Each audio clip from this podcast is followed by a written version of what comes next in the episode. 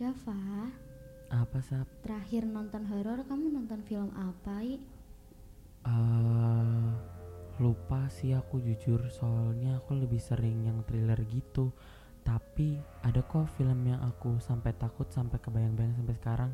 Hah, soalnya pasti dia ada di tempat-tempat serem ya. Iya.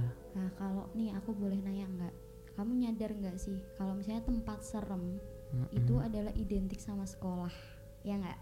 Iya pasti Itu- sekolah itu kayak punya cerita serem tersendiri gitu nggak Nah, sih? bener banget. Dan kalau Heeh. misalnya kita ngomongin soal sekolah angker, gimana Heeh. kalau kita ngomongin sekolah-sekolah yang angker, khususnya di Semarang Heeh. itu dan SMA? Iya, oh SMA di Semarang yang angker-angker gitu ya iya, katanya. setuju nggak? Eh, jujur aku agak takut dikit sih, tapi ya udah deh, Boleh ya? boleh deh. Oke. Tetap stay tune terus di Zona Putih Abu, podcast seru di masa SMA kamu.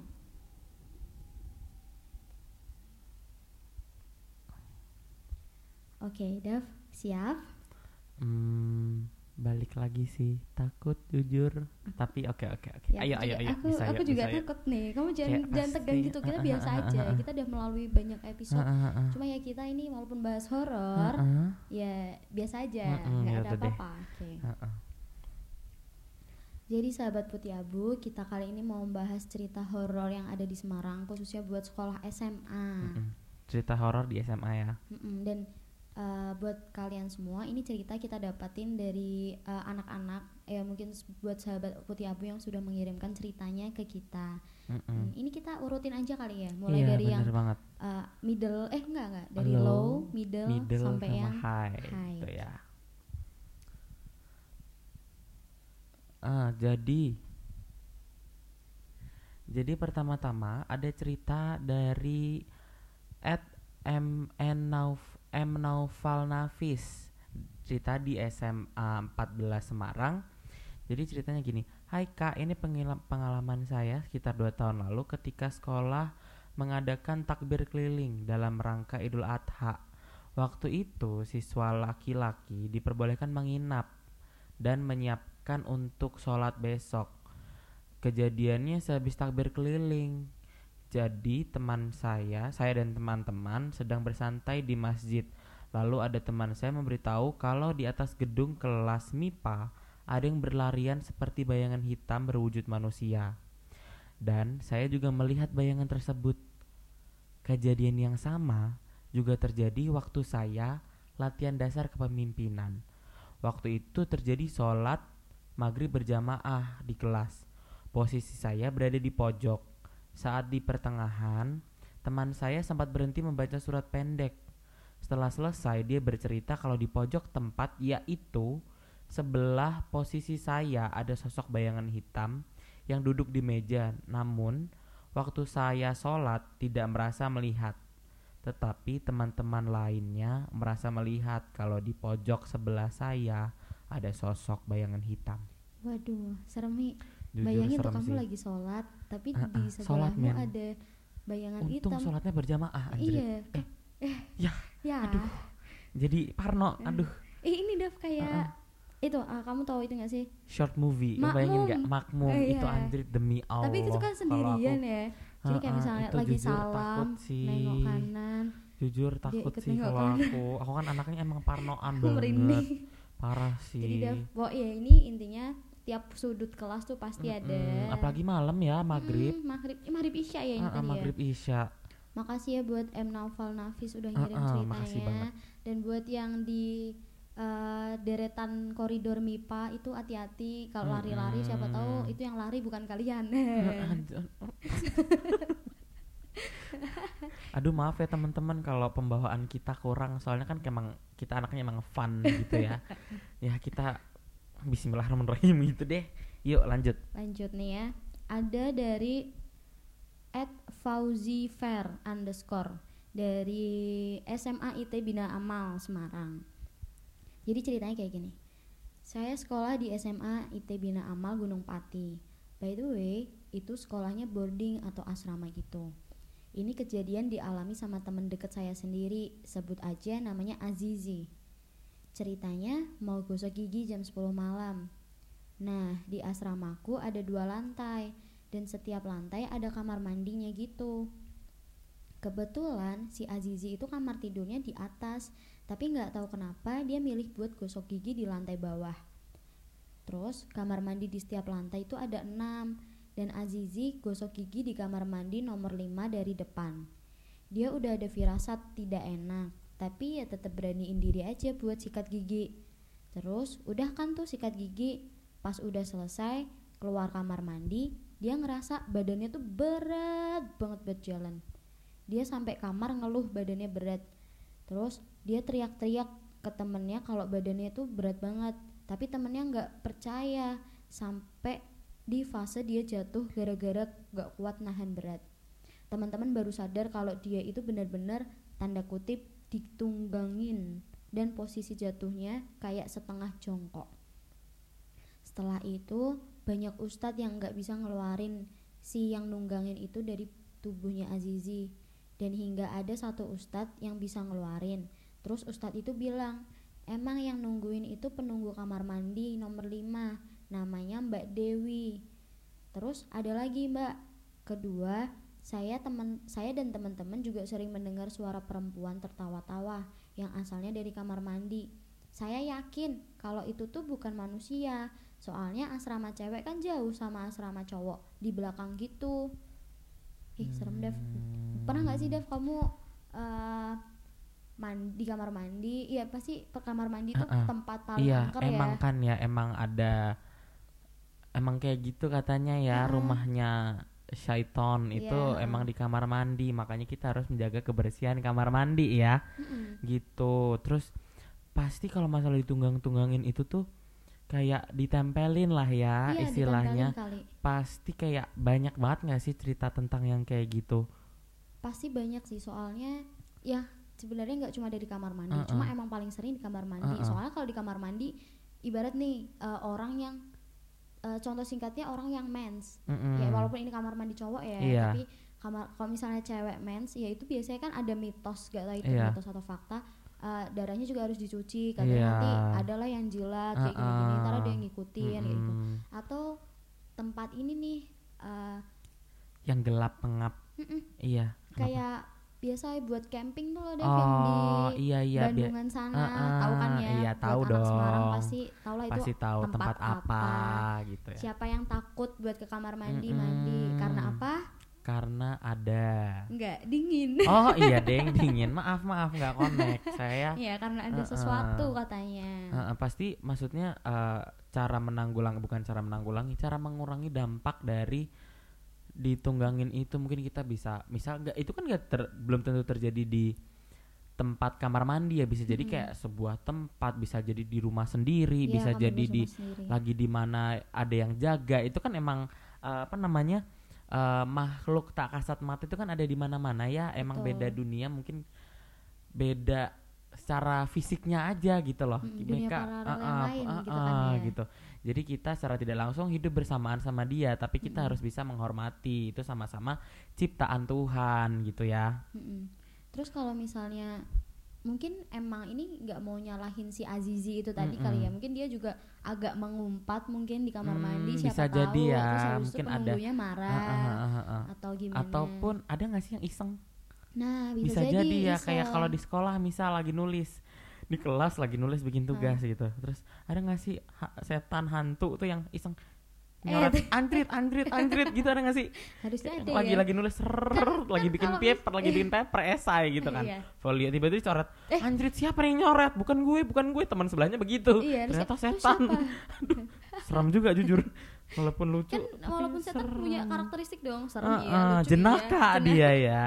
Jenaka aduh lanjut nih yang ketiga Lanjut, lanjut yang ketiga ada cerita dari Muhammad Afi dari SMAN 2 Semarang. Aku belum pernah ngalamin secara jelas gitu, cuman pernah waktu itu kan aku base, di base camp OSIS sampai jam 6. Nah, pas mau pulang itu di lorong kelas 12 ada bayangan orang atau apa gitu, nggak tahu. Pokoknya hitam lah. Hmm. Nah, pas aku liatin tiba-tiba hilang. Dan kalau dari cerita temenku waktu itu dia lagi sakit dan tiduran di UKS di UKS yang lama ya. Jadi IKS ceritanya ada dua gitu oh ya. iya iya Nah dia ngelihat ada kayak ngelihat kayak ada tangan-tangan ada di jendela gitu. Dan pas waktu tryout atau ujian apa gitu, dia juga melihat hal yang serupa di laboratorium. Ih serem Anjir aku merinding. jadi kalau misalnya ah, apa ya bay- bayangan hitam tuh sama kayak yang tadi yang Uh-uh. cerita pertama tadi Iya. ya ngomongin bayangan hitam tuh kayaknya ada di mana-mana sih bisa ada yang orang ngomongnya emang penunggu situ ada yang bilang itu menjelma itu uh, genderuwo atau dan lain dan dia tuh bisa jadi sosok yang emang penunggu asal tanahnya di situ Iya. atau bisa jadi emang pendatang Mm-mm. kan nggak ngerti ya Iya. kan banyak tuh kalau misalnya setan-setan pada datang dan kalau misalnya tadi ngomongin soal ada tangan-tangan di jendela Jujur Itu- visualisasinya iya. kita ngomong gitu dapat banget gak sih? iya iya kayak Lagi tidur di UKS tiba-tiba kayak ada yang krek krek krek. Ih nah belum telik astagfirullahaladzim. positif positif thinking aja. Uh-uh. ranting. Ah, bisa ranting jadi. pohon. Biasanya kalau di film-film kan kayak gitu tuh. ah, kalau enggak ada burung kali ya Iya, burung. di kakinya kan, kan, nempel burung gitu. kakak tua hinggap di jendela bro. Iya iya nggak sih? betul sekali. Ah, ah. aduh. Oke uh, buat Muhammad Afi semangat ya buat waktu makasih itu. banget makasih. ceritanya. Lanjut buat yang nih. tadi juga nih buat yang tadi tadi juga Ah, ah, makasih, makasih ya. ceritanya oh lumayan agak serem kalau misalnya aku ada di posisi kalian gitu ini ada dari bintang dari SMA Kolese Loyola nah ini beda nih Dev dia ngirim VN Dev kita dengerin ya Dev Mm-mm. VN-nya Iya, halo. Jadi perkenalin, na- namaku Bintang. Aku alumni Loyola tahun 2000, 2019. Nah, sebenarnya di Loyola tuh semua semua Loyola mahasiswa baru kok mahasiswa baru tuh. Siswa baru maupun sis kating-kating yang lama tuh tahu kalau ini yang paling umum dan orang tahu tuh yang namanya Mbak Sari. Jadi di Loyola tuh ada mitos. Itu nggak nggak siswa doang loh. Jadi guru tuh juga tahu kalau di Loyola tuh ada yang namanya Mbak Sari. Nah, Mbak Sari itu bentuknya apa? Mbak Sari itu bentuknya bentuknya kayak wanita jelas, namanya juga Mbak wanita. Ada yang bilang dia cuma pak dia pakai kayak dress terusan, daster gitulah warna putih. Ada yang bilang juga dia pakai jari. Ada yang bilang dia tuh ya cewek biasa yang pakai rok terus pakai baju gitu. Banyaklah versinya, tapi yang paling umum itu yang yang mereka tahu tuh yang Mbak Sari itu yang pakai dress terusan gitu. Nah, di Lola tuh kayak banyak banget spot Mbak Sari itu loh. Jadi gini, di Loyola itu ada gedung-gedung. Dan gedungnya tuh ada berapa ya? Satu, dua, tiga. Ada banyak lah pokoknya. Nah, di salah satu gedung itu kan ada tiga lantai. Paling sering ya, paling sering mereka di dinampain atau dimunculin Mbak Sari itu di gedung Markus. Jadi nama gedung Loyola tuh nama-nama santo, nama-nama nama-nama orang suci lah intinya. Jadi ada gedung Markus, gedung Faber, gedung Saver, gedung Canisius, gedung Ignatius. Nah, gedung Markus itu gedung yang paling kalian lihat pertama kalau kalian masuk Loyola. Kalian masuk gerbang Loyola, lewat pos sapam, terus di kiri jalan tuh gedung Markus. Nah, di gedung Markus itu ada jembatan atas kayak jembatan Citralen kalau kalian orang Semarang pasti tahu jembatan Citralen yang nyambungin gitu. Nah, jembatan itu tuh nyambungin antara gedung Markus ke gedung Ignatius yang di kanannya kiri Markus kanan Ignatius. Nah, Mbak Sari itu spotnya biasanya tuh di jembatan itu. Jadi jembatannya tuh kayak jembatan yang kanan kirinya kaca gitu. Kalian bisa lihat ke kanan tuh lihat jalan raya ke kiri ke lihat ke plaza gitu plaza Ignatius nah biasanya sering-seringnya ya kalau misalnya habis pelajaran misalnya sore kan Loyola tuh kan sekolah yang kayak kuliah ya. Jadi meh kamu meh jam berapa wae itu boleh loh sekolah asal jam 9 pulang. Intinya gitu. Pokoknya jam 9 kalau udah diusir pulang wes ngono nah banyak sih yang yang ngerasain kalau misalnya dia lagi kerja kelompok di gedung Markus, terutama di dekat jembatan itu, itu tuh ada kayak suara gitu kayak suara merindih tapi ya mungkin itu mereka mungkin mereka halusinasi ya. Tapi kalau halusinasi dialami orang banyak itu kan kayak kayak what the fuck gitu. Gitu itu paling umum paling umum orangnya denger gitu. Dan semua kebanyakan nggak kebanyakan sih.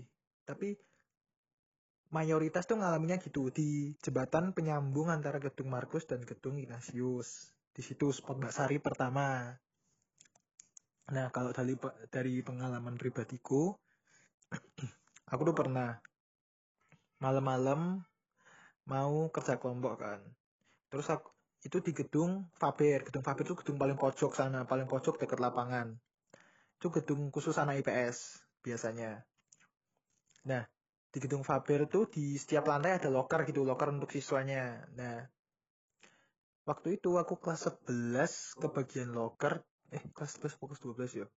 Kelas 12 ding kelas 12 aku bagian loker di lantai 2 nah kerja kelompoknya kan di kantin tuh di kantin di bawah gedung gedung Faber persis. Jadi gedung Faber itu lantai satunya ruang guru, seberangnya ruang guru ada kantin, nah atasnya atas atasnya itu baru kelas.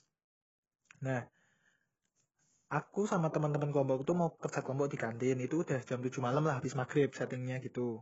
Jam 7 malam habis maghrib kebetulan aku aku nggak di tas aku tuh nggak pernah bawa pulang ke rumah buku pelajaran apa pun sumpah jadi semua buku meh itu ada PR meh itu ada tugas tak tinggal di locker nah suatu hari pas aku mau mau ngambil itu ngambil buku buat kerja kelompok itu kan yang dihidup biasanya kan kalau udah jam ke-6 ke atas yang dihidupin lampunya cuma di lampu kantin karena me memang kantin tuh sering dibuat kerja kelompok.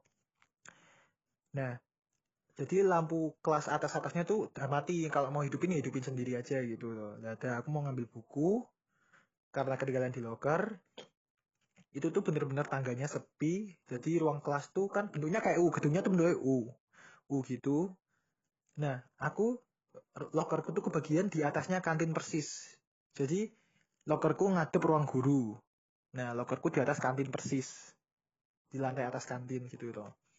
Di lantai atas kantin tuh itu tuh bener-bener gelap. Terus aku tuh kalau ke situ nggak mau ngidupin lampu karena buah kita aku aku yang parno tuh. Aku yang parno kalau misalnya matiin lampu hidupin lampu tiba-tiba ada bayangan gitu kayak pokoknya parno lah terus aku tuh kalau ke sana pasti pakai flashlight dari HP aku pernah sekali pokoknya aku selama tiga tahun sekolah itu baru sekali baru sekali itu aku ngalamin kejadian yang yang aku logika tuh gak bisa gitu loh biasanya tuh kalau mau kejadian apa pun aneh tuh kalau aku logika bisa ya udah aku ikuti logika wae gitu. Nah waktu itu malam-malam mau ngambil buku buat kerja kelompok aku naik tuh ke lantai dua pakai flashlight HP dan tuh bener-bener sepi nggak ada lampu.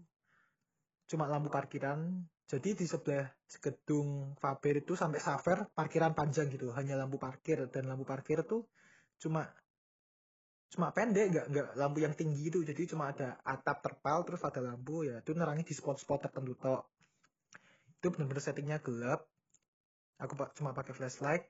Nah itu kan aku ngambil buku terus aku buka locker.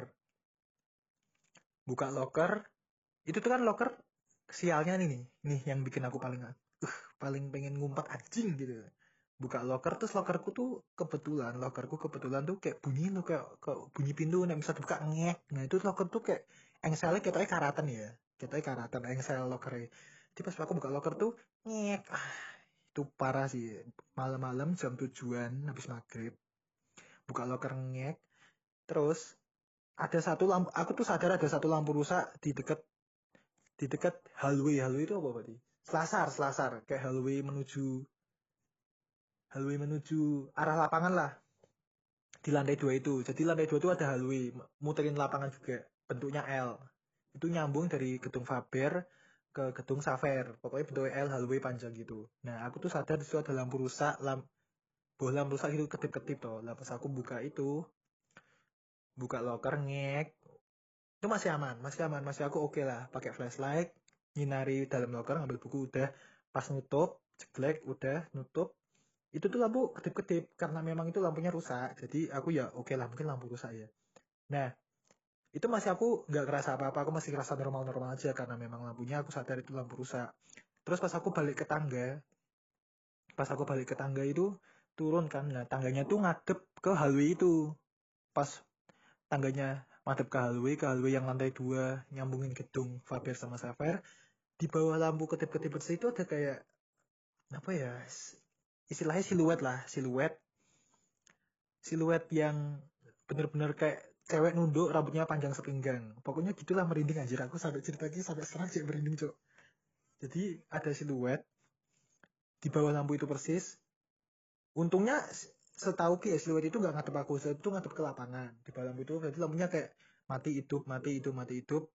Nah itu ada siluet kayak wanita nunduk nyender tembok gitu. Terus aku lihat itu toh anjir iki sing genah wae iki wis jamnya ini ra usah lah aku meh kerja kelompok des. Itu aku dalam hati batin gitu. Terus habis itu kayak aku sempat mikir aku tuh berhenti loh. Meh tak panggil opo aku meh lari wae terbirit-birit ngono terus aku memutuskan untuk lari wae lah. Bayang jam 7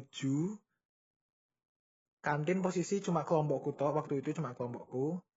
Terus ku, kowe lihat seseorang di bawah lampu yang mati hidup mati hidup. Rambut panjang sepinggang nyender di tembok jam 7 malam. Nek di logika rata-rata anak sis- siswi siswi Loyola itu rambutnya tuh nggak sampai pinggang rata-rata ya. Ini rata-rata tuh sampai punggung dan biasanya tuh rambutnya tuh kayak lurus sih lo bukan rambut lusuh. Tahu nggak sih rambut lusuh yang yang benar-benar lusuh yang kayak kusam ya nggak kusam pokoknya rambut lusuh yang nggak pernah kayak kerawat gitu loh. Panjang sepinggang malam-malam menyendirinya dari tembok. Logikanya opong lo apa yang bisa? Coba sing nyambung be kejadian gue apa? Ya nyambung be nalare kui mana ada cewek lusuh jam 7 malam nyender tembok kayak apa apalagi lo des kalau bukan tit kue nah mungkin kesimpulanku dugaanku itu yang yang Mbak Sari mungkin ya mungkin. Cuma aku juga masih belum menemukan logika yang masuk yang logika yang bisa meng- men- menyambungi menyambungi menyambungi apa yang terjadi waktu malam itu. Terus ya wes lah. Habis itu aku kerja kelompok lancar nggak diganggu sampai pulang. Wes itu wes itu paling uh paling jengkelan loh nah aku cuma suara cuma barang jatuh ngono ki oke lah mungkin memang angin mungkin memang ada cicak ono tikus rewel ono cicak rewel tapi nek iki bayangan siluet yang dari tembok rambutnya sak pinggang di bawah lampu kedip-kedip jam tujuh malam dewean ngapain lu masa wong galau Oke, cek- makasih Bintang atas ceritanya. Panjang juga ya. Iya. Tadi buat di yang sekolah di Loyola, Iya. SMA Loyola, ya hati-hati aja kalau misalnya ketemu sama Mbak rambut panjang, sepinggang loh udah panjang nggak ada Iya. itu sepinggang. Biasanya anak paling mentok tuh punggung belakang tuh udah gerah dada banget, gitu ya. dada. Tuh namanya Itu ya Allah Mbak personal Sari. experience loh. Iya personal experience Apalagi Bayangin tuh kamu jam 7 Jalan di koridor Lagi buka eh, Apa namanya Locker, Locker kayak di Di- film-film. Iya Tiba-tiba nggak ada sil- siluet hitam Rambut panjang Lagi Heeh. nunduk Ya Nyender tembok Allah, Terus kayak merinding aku. Eh. Oh ya, ya eh, serem juga ya Mm-mm. Terus ini nih nih Eh, Apa namanya Pakainya bajunya eh, Putih Mm-mm. tapi pakai jarik. Nah, kira-kira itu lokal atau noni. Belanda? lokal kalau enggak eh, mungkin dia lebih modern tapi suka yang etnik etnik gitu Hmm, bisa jadi. Mm-mm. Tapi serem juga ya. Serem. Itu tadi apa soalnya namanya? kayak siluet rambut panjang rambutnya sepinggang rambutnya nggak dirawat kayak rusuh gitu kan berarti Iya. kayak aduh ya Allah Ya itu bukan siswa. Itu Aku yakin bintang siswa. tuh nggak lihat siswa berarti. iya bener banget Itu tadi bukan eh, apa yang ya biasanya paling umum di jembatan dekat eh Mm-mm. apa penyambung jembatan antara eh, gedung Markus dan Kanisius apa apa tadi? apa tadi ya Ya, itulah itu. pokoknya. Oke, makasih bintang. Makasih Bintang. Lanjut nih ada cerita dari eh, SMAN 5 Semarang yang cerita itu namanya Lintang. Hai Lintang. Hmm. Jadi gini, Aula Semala tuh SMA 5 ya maksudnya. Creepy. aula SMA 5 tuh yang creepy di tempat gamelannya. Itu ada kayak balkon gitu kan, terus bawahnya juga singup. Ada tempat buat nyimpen matras. Anak cir sering banget denger suara gamelannya bunyi-bunyi sendiri. Terus katanya kalau jam-jam abis maghrib tapi anak cheers masih latihan kayak ada cewek yang kayak anak eh tapi anak cheers masih latihan kayak ada cewek yang ngeliatin dari balkon. Nah aku juga pernah ngalamin sendiri tiap ekskul kalau latihan jam 6 belum pada selesai sampai sering ditegur dan disuruh turun.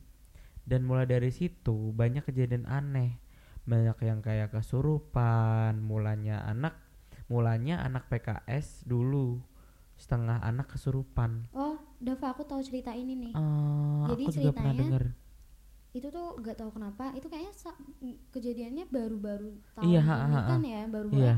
nggak lama lah dari buka sini. lama banget. Itu jadi tiap kali habis maghrib gitu awalnya anak-anak PKS dulu tuh yang kesurupan. Tapi Mm-mm. di minggu-minggu itu jadi kayak langsung hari Kayak berikutnya giliran iya gitu. misal hari ini PKS nih yang kena terus besok besoknya ekskul-ekskul yang lain katanya kena Hmm. jadi kayak lebih apa ya eh ngikutin gitu ya kayak ada alurnya gitu ya mungkin ada jam-jam Hmm. tertentu kalau misalnya iya iya iya atau mungkin dia ada pantangan tersendiri gitu kenapa bisa membangun membangunkan Hmm. setan-setan yang iya lagi rata-rata tidur gitu ya tiba-tiba- kalau la- ramean mungkin rasa keganggu kali ya Mm-mm, mungkin apalagi kan itu bilang ada gamelan Jawa gitu. Oh iya. Heeh kan? Biasanya kan emang kayak gitu ya. Mistis ya? Heeh. oh pernah lihat ini gak sih dia film keramat? Anjrit pernah. Pernah kan? Itu kan Pernah ada gamelan nonton. juga kan ya? Demi Allah masih kebayang-bayang. Itu kan ceritanya kayak film dokumenter gitu nggak sih? Ha, ha, emang ha. mau bikin film tapi malah jadi film ya kan? iya iya iya aku Iya, masih iya. tiba-tiba ada Iya. ada itu nih Tiba-tiba kameranya jatuh terus ada yang Ah, ah. lompat-lompat di Iya, terus tiba-tiba ada yang kesurupan kayak tiba-tiba ngomong Jawa padahal bocahan Anak foreigner, anak-anak ini gitu, Ha-ha. anak bukan anak Jawa, Iya. orang Jawa. Terus ngomong Jawanya itu juga yang medok medok iya. dan itu fasih banget Jawanya gitu ya. Masih dan bisa nari Tiba-tiba ini, banget Bro, bukan cuma nari loh, nyinden. oh ya nyinden di Ingat nggak hutan sih? itu kan ya Ha-ha. buat kalian yang nggak tahu film Ha-ha, keramat harus fix nonton sih nonton kalau film aku. keramat sih Iya. itu durasinya paling cuma sejam kok karena potongan Iya, kamera-kamera kayak ha-ha. behind the scene ya Iya, nggak sih iya, iya, iya. eh terus ada scene kayak ini deh Mm-mm. ada mbah dukun tau nggak deh scene itu ya bapak-bapaknya mau ke pantai selatan Oh, Tahu iya kan yang ya? yang itu ya, yang tiba-tiba bangun itu ya. Heeh. Nih lanjut ada cerita lagi di SMA yang sama nih. Ceritanya ini dari SMA 5 Semarang yang oh alumni dari alumni SMA 5 Semarang yaitu namanya Ojan. Halo Ojan. Ini aku ngerasain sendiri. Jadi uh, Ojan ini punya personal experience. Jadi kan dulu aku ikut paski. Terus setiap 17 Agustus selain diperingati buat hari kemerdekaan juga jadi hari ulang tahun paskinya SMA 5 Semarang. Maka dari itu tradisi turun temurun buat ngelepasin ngespesialin upacara 17-an sekaligus HUT Paski SMA 5 Semarang. Karena spesial, jadi persiapannya bener-bener mateng. Udah mulai latihan full sebulan sama ada hamin satu sebelum upacara. Namanya malam renungan suci. Jadi hamin satu sebelum upacara 17-an dan HUT SMA 5 ada malam renungan suci. Jadi kita malam-malam kayak dikasih motivasi sama senior. Ada ngelaksanain beberapa adat kayak nyium bendera pusaka dan yang lain. Dan semua dilakuin hampir tengah malam dalam keadaan sunyi cuman diterangin lilin. Dan semua kegiatan malam renungan suci dilakukan di lapangan sambil dengerin lagu-lagu perjuangan. Nah, kebetulan angkatanku ini ngelaksain MRS. Itu Hamin 2. Dan waktu aku jadi pelatih angkatanku sempet mau ngelaksanin MRS tanggal 16 kan. Terus diprotes sama seniorku. Mereka bilang, jangan sampai kejadian tahun lalu keulang. Jadi beberapa tahun lalu angkatan sebelum aku ngelaksana ini MRS ini. Tanggal 16 kan, ternyata selama acara beberapa orang yang sorry. Ini sensitif, kerasukan. katanya dirasuki sama roh-roh tentara yang nggak sengaja kepanggil karena denger-denger lagu perjuangan yang disetel waktu acara. Konon setiap malam 17-an Jalan Pemuda itu rame banget. Dan kakak seniorku yang kerasukan tiba-tiba ngucap kalimat pidato perjuangan. Lah terus kayak seruan penyerang penyemangat gitu. Makanya dari angkatanku ke bawah MRS-nya dimulai dari Hamin 2 Jadi tanggal 15 Anjrit ini serem Eh ya. Allah, emang bisa ya Dev lagu perjuangan kayak gitu tiba-tiba kepanggil maksudnya Uh, uh, tentara-tentara Bisa pada jadi masa itu. tentara-tentara itu ya Ya ini sebenarnya apa ya? Yang namanya setan, hantu atau apa tuh yang nggak cuma karena emang mereka kecelakaan atau apa ya? Itu bisa karena ya pem, pem- apa ya gitu ya penunggu lama. Ya tahu Uh-uh. sendiri lah dulu tuh perjuangan kayak Iya. gimana, masa-masanya kayak gimana. Heeh. Pernah nih aku lihat jurnal Risa kan dia suka itu ya, apa namanya? eh, bisa ngerasain aura di situ tuh dulu ini bekas apa bahkan sampai bisa nangis dan lain-lain ya kan ya Feel-nya dapat ya feelnya dari dia dapet dapat ya gitu. ini dia berarti Ya di alam ya sana Allah. itu tuh mereka juga merayakan 17 Heeh. Agustus gitu loh mereka Ah, juga iya bener juga mereka juga merasakan Iya, ya. ini loh dulu aku tuh berjuang loh demi kemerdekaan Heeh, Indonesia aku tuh ikut campur loh di Heeh. acara eh di ini pembentukan Tapi- negara ini jatuhnya kalau sekarang kenapa jadi ngerasuki gitu kan Hmm, serem ya iya tiba-tiba kamu lagi kerasukan terus kamu nembak-nembak iya, gitu kan demi nggak lucu serem. dong serem dong demi Allah aku merinding semangat buat terima kasih telah mengirimkan terima cerita kasih buat ya Lintang dan buat Lintang sama Ojan lanjut nih Sap Oke, ini ada nih dari SMA Negeri 7 Semarang. Ini juga mengirimkan ceritanya melalui voice over. Kita dengerin ya. Ini dari uh, Arifin dari alumni. Jadi aku mau cerita di SMA aku itu dulu waktu tahun 2008 pernah ada kejadian seorang guru yang gantung diri di sekolah. Untuk tempat gantung dirinya menurut berita yang aku baca, beliau gantung diri di salah satu kamar mandi sekolah menggunakan ikat pinggang silat. Bagi sebagian orang yang belum tahu hal itu mungkin nganggep biasa. Cuman aku ada punya temen yang emang dia indigo dan bisa ngeliat. Dia masih sering lihat gurunya itu muter-muter koridor sekolah pakai ikat pinggangnya itu. Ikat pinggangnya kata temenku warna merah. Dan sekarang aku merinding. Tapi jujur aku nggak pernah ngelihat sih secara langsung. Dan nggak pernah diganggu juga alhamdulillah selama di SMA 7. Sama ada lagi sih. Jadi ceritanya ini adik kelas aku yang ngalamin. Dia emang indigo. Waktu itu dia lagi ujian tengah semester otomatis kan diacak ya kelasnya. Nah, dia itu kebetulan kebagian sih di bangku yang sebelum terakhir jadi dua nomor dua dari belakang. Dia berangkat gasi, dia tahu kalau misal di belakangnya itu ada orang, dia nggak ada orang gitu. Nah, terus pas bagi soal, kalau misal dari depan ke belakang kan ada lima ya, ada lima bangku. Dia ini di urutan keempat. Si gurunya ini kan cuman bagi empat lembar soal ya berarti empat lembar paket soal. Terus dia bilang dong ke gurunya, bu kurang satu, yang belakang belum kebagian. Terus gurunya bingung, guruku bingung. "Lah, yang belakang mana nok? Kan yang belakang nggak ada. Terus dia lihat lagi ternyata emang bukan orang masih ada bentuknya masih ada menurut dia masih ada cuman bukan orang dan itu kayak teman-temannya udah mulai hah terus apa anjir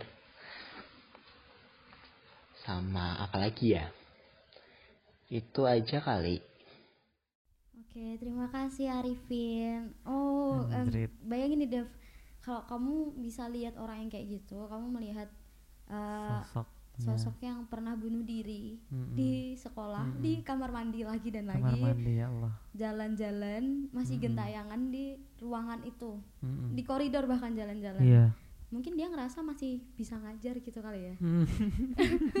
tapi ya juga ya. Bayangin. Tapi dia kan pakai sabuk silat Mm-mm. ya. Itu kan kain ya. Iya. Aku nggak demi maksudnya aku nggak habis pikir aja sih Iya. kenapa ya? Aku jujur aja aku takut sama anak yang apa ya indigo gitu. Jadi si Arifin ini juga ngirim cerita eh, kalau misalnya dia itu setelah aku baca ceritanya agak panjang jadi aku ringkas saja dia punya temen anak indigo Mm-mm. nah anak indigonya ini sampai dia nggak berani sekolah Hmm. karena- takut takut bahkan eh, si anak indigo ini baru sampai gerbang dia tuh udah nggak mau masuk Hmm. karena udah banyak banget itu yang iya iya iya pingin- biasanya kayak eh, gitu ya bener-bener kayak, antara pengen katanya kayak soalnya gitu. indigo kan katanya eh, orang indigo yang kayak gitu-gitu itu eh, jadi makhluk halusnya itu tahu nih Mm-mm. kalau indigo jadi kayak pengen berinteraksi juga gitu pengen loh berinteraksi dan katanya itu eh, ini pengen minta tolong Hmm, Jadi kayak ada minta tolong, nggak? sesuatu nah ya kalau misalnya kan nggak semua orang anak indigo kan punya kekuatan yang Mm, mm, benar-benar mm, mm. uh, bisa lah membantu atau mengaitkan segalanya cuma kalau dia benar-benar katanya hampir satu bulan tuh dia cuma masuk sekolah berapa kali Hmm. karena dia juga mikir kayak nggak kuat itu eh, ya, takut. takutnya karena kayak capek. Kayak gitu kan ngeluarin energi ya dari iya bener banget. Terus ini terima kasih juga buat Hafid yang udah mene- mengirimkan ceritanya juga. Katanya ini di masih di SMA 7 tapi di ruangan aud- auditorium aula. Mm-mm. Nah katanya di auditorium aula itu eh, emang aku pernah ke sana ke SMA Mhm. 7 sering sih dulu eh, zaman latihan-latihan gabungan gitu. Itu emang ada eh, kayak panggung belakangnya Iya. itu juga ada barang-barang bekas gitu loh. oh. Nah itu katanya emang di situ serem. Cuma ka- karena emang ke sana rame jadi nggak ada apa-apa. Ya aku sih nangkapnya biasa aja. Cuma bagi Oh. orang yang mungkin pernah ngalamin iya kayak gitu ya serem juga ya Mm, mm, itu auditorium tuh hadapnya emang beda sama sekolah sendiri Mm, sih mm, mm, mm. kayak mem- ya beda arah aja gitu. Hmm. nah buat yang SMA 7 jangan takut ya buat lihat bapaknya yang suka jalan-jalan. Dia mungkin emang lagi pingin suka ngajar aja. Mm, mm, Cuma- kangen. iya kangen ngajar. Terus eh kalau misalnya di auditorium atau mungkin di kelas yang tadi tiba-tiba ada tambahan Mm, mm. anak. Anjrit itu serem banget bayangin. Bayangin itu duduk di sebelahmu Ah, pakai seragam kayak oh anak baru ya? Kau mikirnya gitu dong? Tapi ternyata beda banyak alam. banyak berdoa ya banyak banyak berdoa ya Allah. Mm-mm. sekarang kita uh, balik Ah, ah, ya. balik lagi nih. Di ada posisi cerita. dua teratas. Nih Hmm, ada hmm, SMA hmm. Negeri 3 Uhuh. Pos nomor runner upnya ya ceritanya. Runner-up-nya. paling serem ternyata nih terkenalnya nggak cuma karena pinter nih ya ternyata Mm-mm, horor horor juga, juga. gitu. Ini banyak juga nih yang ngirim cerita tapi singkat-singkat sih kayak oke karena bangunan yang merupakan bangunan lama bekas Mhm. Belanda jadi banyaklah peninggalan-peninggalan dan roh-roh yang mungkin masih tertinggal di sana. Ini ada cerita ada di SMA Negeri 3 namanya ruang Kriskat. Katanya ada si kaki panjang sampai lorong kakinya sampai nyentuh loker yang ada di koridor. Buat yang sekolah di Semaga pasti tahulah ya daerah wall painting. Nah katanya si kaki panjang ini suka keliling-keliling sampai ke daerah wall painting gitu. Mungkin itu kawasannya dia kali ya. Eh, jadi aku dulu pernah sih dapat cerita ini Dav. Jadi Mm-mm. eh, Chris Cut itu beda gedung gitu loh sama wall painting. Hmm. Nah, eh, emang kayak ya udah ada jalan gitu Iya. bisa buat motor gitu-gitu juga. Oh, tapi si kakinya kalau yang panjang di gitu belakang itu bukan sih? depan. Oh. Depan depan gerbang deket gedung utama. Oh iya iya jadi iya, itu iya. kakinya bisa nyebrang ke gedung lain gitu. Anjrit kan kalau serem semaga moving class jadi ada lorong Heeh, ada heeh. loker-loker gitu Iya, kan ya iya. di tembok-tembok. Nah ke dari Chris Cut beda gedung sampai ke gedung sebelah kan itu juga serem ya kalau kakinya Hmm, panjang gitu. Nih ada lagi kamar mandi greenhouse. Nah pernah ada kejadian anak padus atau ekskulnya namanya GPW itu keluar mandi keluar kamar mandi tiba-tiba langsung lari ke birit-birit. Terus tiba-tiba terus cerita ke se- ke temennya. Aku sih denger. Jadi lihat si kaki panjang. Hah? Gimana sih ini? Oh iya lihat si kaki panjang. Terus dia penasaran. Padahal kan si kaki panjang biasa di kris cut beda Mm-mm. beda gedung sama greenhouse itu jaraknya jauh sih Dev Iya sebenarnya iya iya. jadi kaki kaki panjang nih suka muter-muter sekolah sekolah ya Iya, ternyata gabut apa gimana? Astagfirullahaladzim. Bercanda kaki panjang. Hmm. Ada lagi. Kamar mandi perempuan deket tangga mau ke aula. Yang deket Mm-mm. lab Inggris itu terkenal angker. Soalnya emang nggak pernah terjamak. Apalagi labnya juga nggak pernah keakses. Terus ada pintu juga yang nggak pernah dibuka. Nggak tahu kenapa. Katanya sih nggak karena nggak pernah keakses mungkin karena angker ya Dev. Bisa Mm-mm. jadi. Mm, mm, mm. Terus emang dulu katanya lab itu emang nggak pernah kepake sih. Jadi emang ya udah kita sering Mangkrak ya. Iya, uh, cuma ya udah ketutup terus aja, nggak Hmm. pernah benar-benar yang dipakai gitu. Nih, aula SMA Negeri 3 Semarang. Karena aula letaknya di lantai tiga paling atas, di aula ini paling serem. Buat anak yang sering di aula kayak extra modern dance, terus freestyle dan anak cheers, dulu pernah ada cerita. Anak cheers katanya lagi latihan gitu. Tiba-tiba ada yang jatuh dan sempat patah tulang. Katanya yang bisa lihat gituan sih tiap ada yang jatuh dan pasti eh, kenapa-napa setan-setannya pada ketawa keras banget terus pernah ada juga orang yang lihat katanya kalau orang lagi pemanasan itu muterin aula tapi kok habis lihat orang yang muterin aula ditunggu-tunggu kok orangnya nggak nongol-nongol heran dong siapa itu yang lagi lari muterin aula Hmm. manusia atau bukan ya serem deh Itu sama Jadi kamu jujur, sendiri. iya itu sama Iya. aku. Jujur nih yang eh, patah tulang itu itu Iya. kebetulan temen aku sendiri. Hmm. Jadi emang katanya waktu itu kejadian emang lagi rame keadaan Hmm. aulanya dan ya udah rame banyak alumni, banyak ekskul, banyak ini Hmm. mungkin gaduh. Tapi anehnya bayangin aja nih kamu jatuh, kamu Tapi kenapa-napa malah ada kamu- yang ketawain. terus ternyata di ruangan itu yang Ah. ketawa keras banget di atas tuh katanya Ah. banyak banget yang ketawa. Ini aku jujur cerita merinding lagi nih. Ah, ah, ah, ah. Emang aula tempatnya di lantai tiga paling atas sih, Mm, mm, jadi mm, mm. seserem itu. Iya. Nih ada lagi perpus. Aku punya cerita. Jadi dulu waktu lagi hektik soal pensaga, aku sebagai panitia dan yang lainnya itu diperbolehin nginep di aula semaga. Sama seperti yang diceritain sebelumnya, Iya. aula kan ada di lantai tiga terus ya udah deh waktu tidur aku kebelet pipis tapi nggak enak buat bangunin temanku. Soalnya ya aku ngerasa pada capek terus nggak berani aja buat ngebangunin nggak enak. Nah ya udah aku beraniin diri buat turun di kamar mandi bawah. Karena kamar mandi aula sama kamar mandi nomor 2 di lantai 2 itu serem. Jadi aku milih kamar mandi yang bagus aja di bawah nggak apa-apa. Yang penting aku nyaman buat pipis. Dan setelah pipis ya udah tuh aku naik ke tangga otomatis aku harus naik tangga dua kali dong karena aula di lantai tiga waktu naik tangga pasti kamu menanyalain flashlight HP terus kamu cuma ngeliatin tangga aula dong eh kamu cuma nyalain tangga Mm-mm. bawah sambil Iya. pakai flashlight nyalain tangga jalan tap tap tap pas sampai belokan di lantai dua otomatis aku ndanga lihat depan Iya. tap tiba-tiba ada rambut menjuntai dari lantai tiga sampai ke bawah.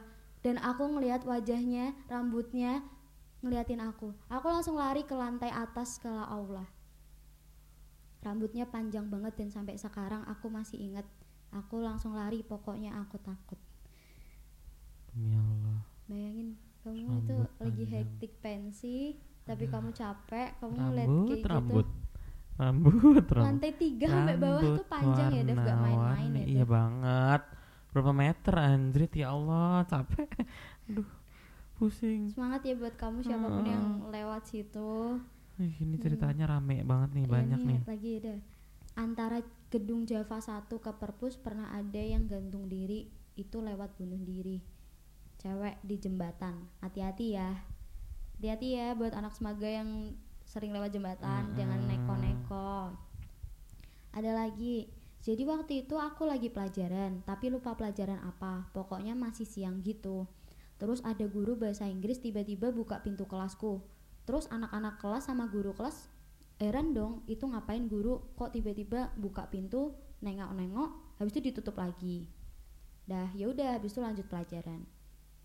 Habis itu selang beberapa waktu nggak lama guru bahasa Inggris itu buka kelasku lagi.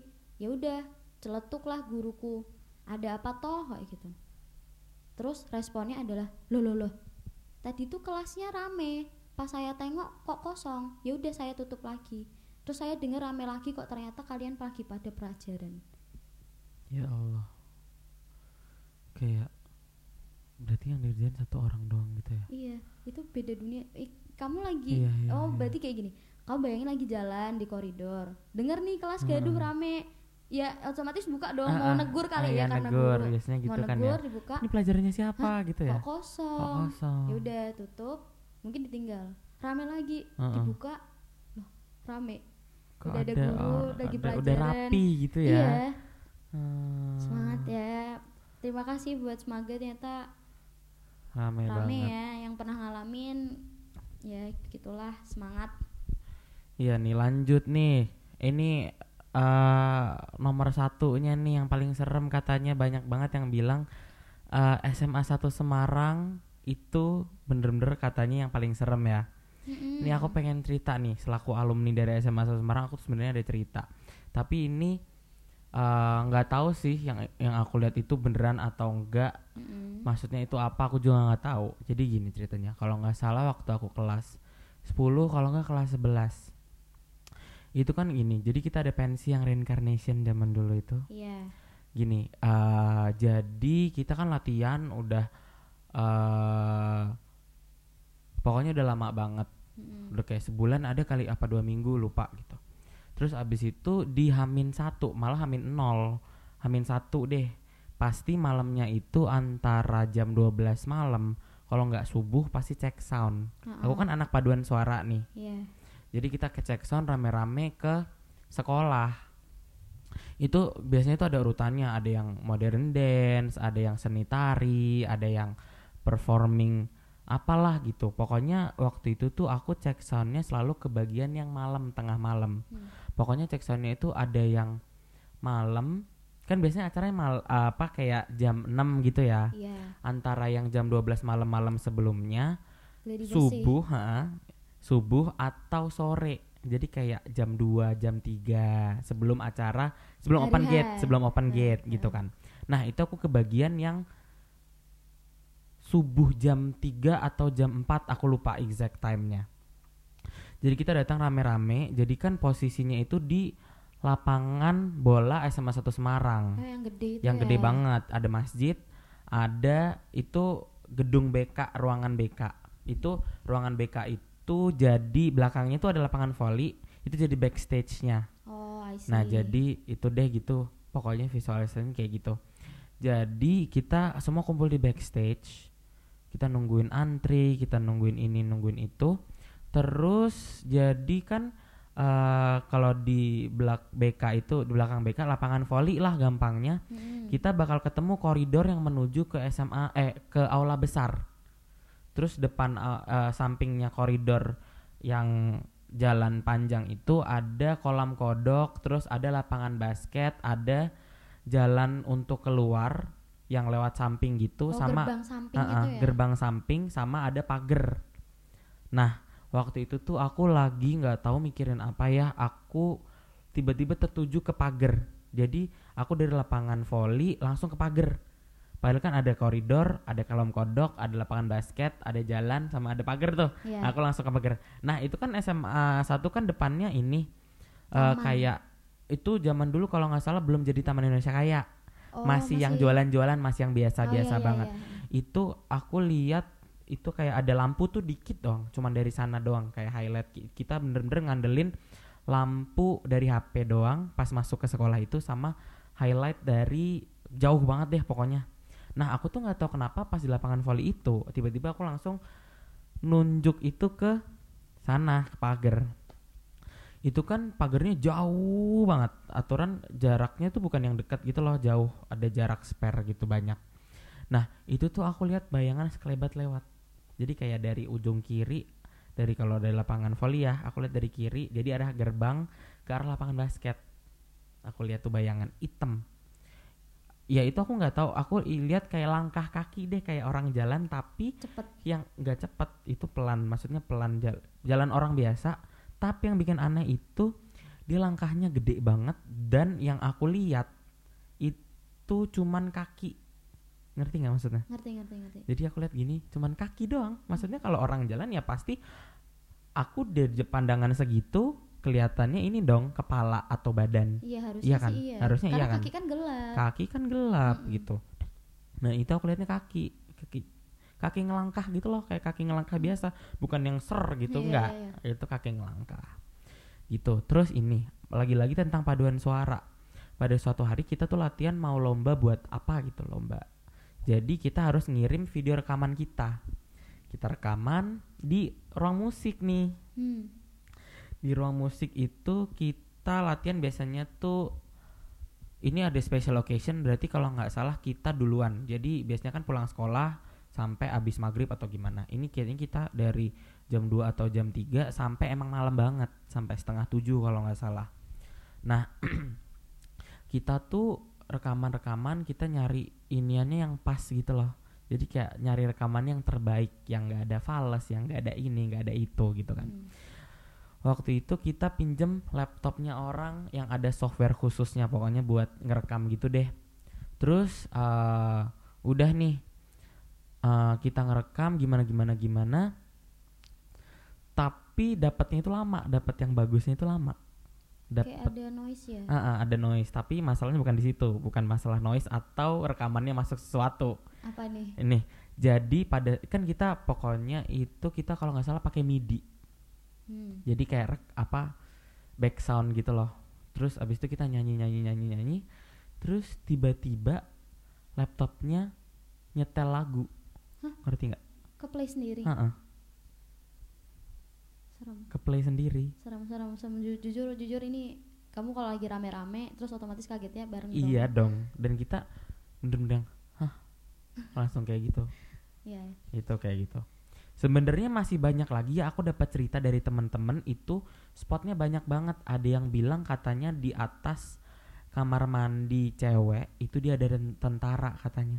Hah, kamar mandi cewek ada Heeh. tentara serem. Di- jadi eh, SMA 1 Semarang itu kan eh, emang SMA sekolah non asrama terbesar di in- se Asia Tenggara bahkan. Mm-mm. jadi ceritanya itu eh, bangunannya Belanda bangunannya zaman dulu banget terus ada ruangan bawah tanahnya. Kalian lihat deh di YouTube pasti banyak videonya gitu. Nih spot-spotnya itu bener-bener banyak banget. Ada di koridor Paski pohon Sipeas tangga koridor kelas 10 yang belakang panggung di aula. Panggung di aula ini tuh parah deh itu aula deh, aku besar itu deh kayak itu. teater banget. Katanya ada terowongan-terowongan Iya, ada gitu terowongan ya? di bawah di bawah itu. Dia jadi di bawah aula besar. SMA 1 Semarang itu adalah ruang bawah tanah yang kita fungsikan sekarang sebagai gudang. Jadi kalau di duk duk duk gitu tuh itu bener-bener Gema. gema kalau kita lagi olahraga tuh. Kayak gitu. Itu bener-bener ada kok videonya kalian lihat aja di YouTube. sama ini Dev katanya Gimana? SMA 1 terkenalnya sama itu loh kolam renang yang nggak kepake ada Iya, ya? ada di belakang bener-bener kalau diceritain tuh kalau kebetulan kan aku pengalamannya cuma itu tadi. Iya. Jadi bener nanti mungkin oh kita bisa bikin satu episode Ah, tentang ah, SMA 1 SMA sendiri 1 kali kayaknya ya. khusus gitu loh. bener deh kayaknya Soalnya ini bener-bener perlu diulik gitu perlu loh. diulik dengan Mm-mm, ahlinya kali ya kita bisa jadi ya. ini tadi beberapa spot yang mungkin baru kita tahu Mm-mm. mungkin masih ada spot sendiri Spot sendiri sendiri. lagi bahkan Emang, tiap spot Ah, mungkin ada ah, penunggunya mungkin ada penunggu sendiri masing-masing. Oh, sama terakhir nih, katanya di aula kecil kat- kita punya aula besar, aula kecil emang sekolahnya gede banget, Oh, iya, mohon iya. maaf. Ah, ah. Katanya di aula kecil itu kata temannya mama aku, alumni dia. Hmm. Ada suster ngesot. Astaga astagfirullahaladzim kamu ngomong gitu bulu kuduk Makanya itu katanya ada ngesot nggak Oke, ngerti deh aku gimana. dinantiin deh episode khusus Mungkin Mansa. kita akan membuat episode khusus horor SMA 1 Semarang ya. Boleh, boleh. Boleh bisa jadi. Ditunggu Kapan? aja ya. Ditunggu aja. Oke, mungkin sekian nih Mungkin bahasan horor kita. mm-mm, tentang Mungkin- SMA horor di Semarang ya. Iya, nggak kerasa ya. Biasanya kita Mm-mm. ngobrol juga ngobrol tuh nggak ngalur ngidul, tapi Mm-mm. ini kita bacain cerita orang, kita ya lumayan dapet feel-nya. gitu. Cuma bisa lah kalian bisa bikin bisa bisa ceri- kirim ceritanya juga. Mm-mm. Kita bi- bakal bikin part 1 2 3 4 atau Bisa mungkin jadi, plus plus plus. bisa ya. jadi itu.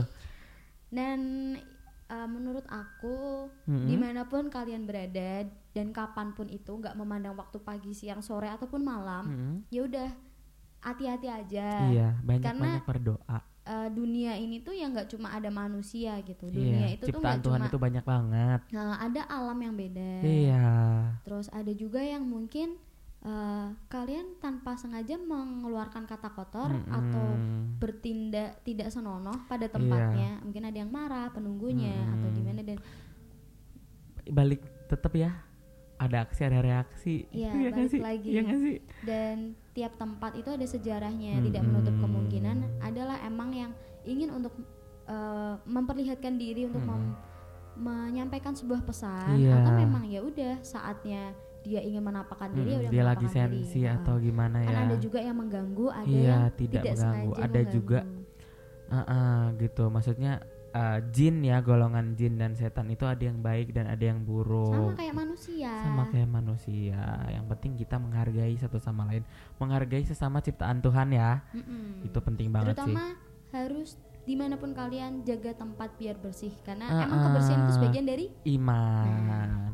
Betul Heeh, gitu aja sih kalau dari kita ya. Mm-mm. kurang lebih sekian dari Sekian Zona dari Putih. Putih Abu. Sampai berjumpa di, Di episode episode selanjutnya. bye bye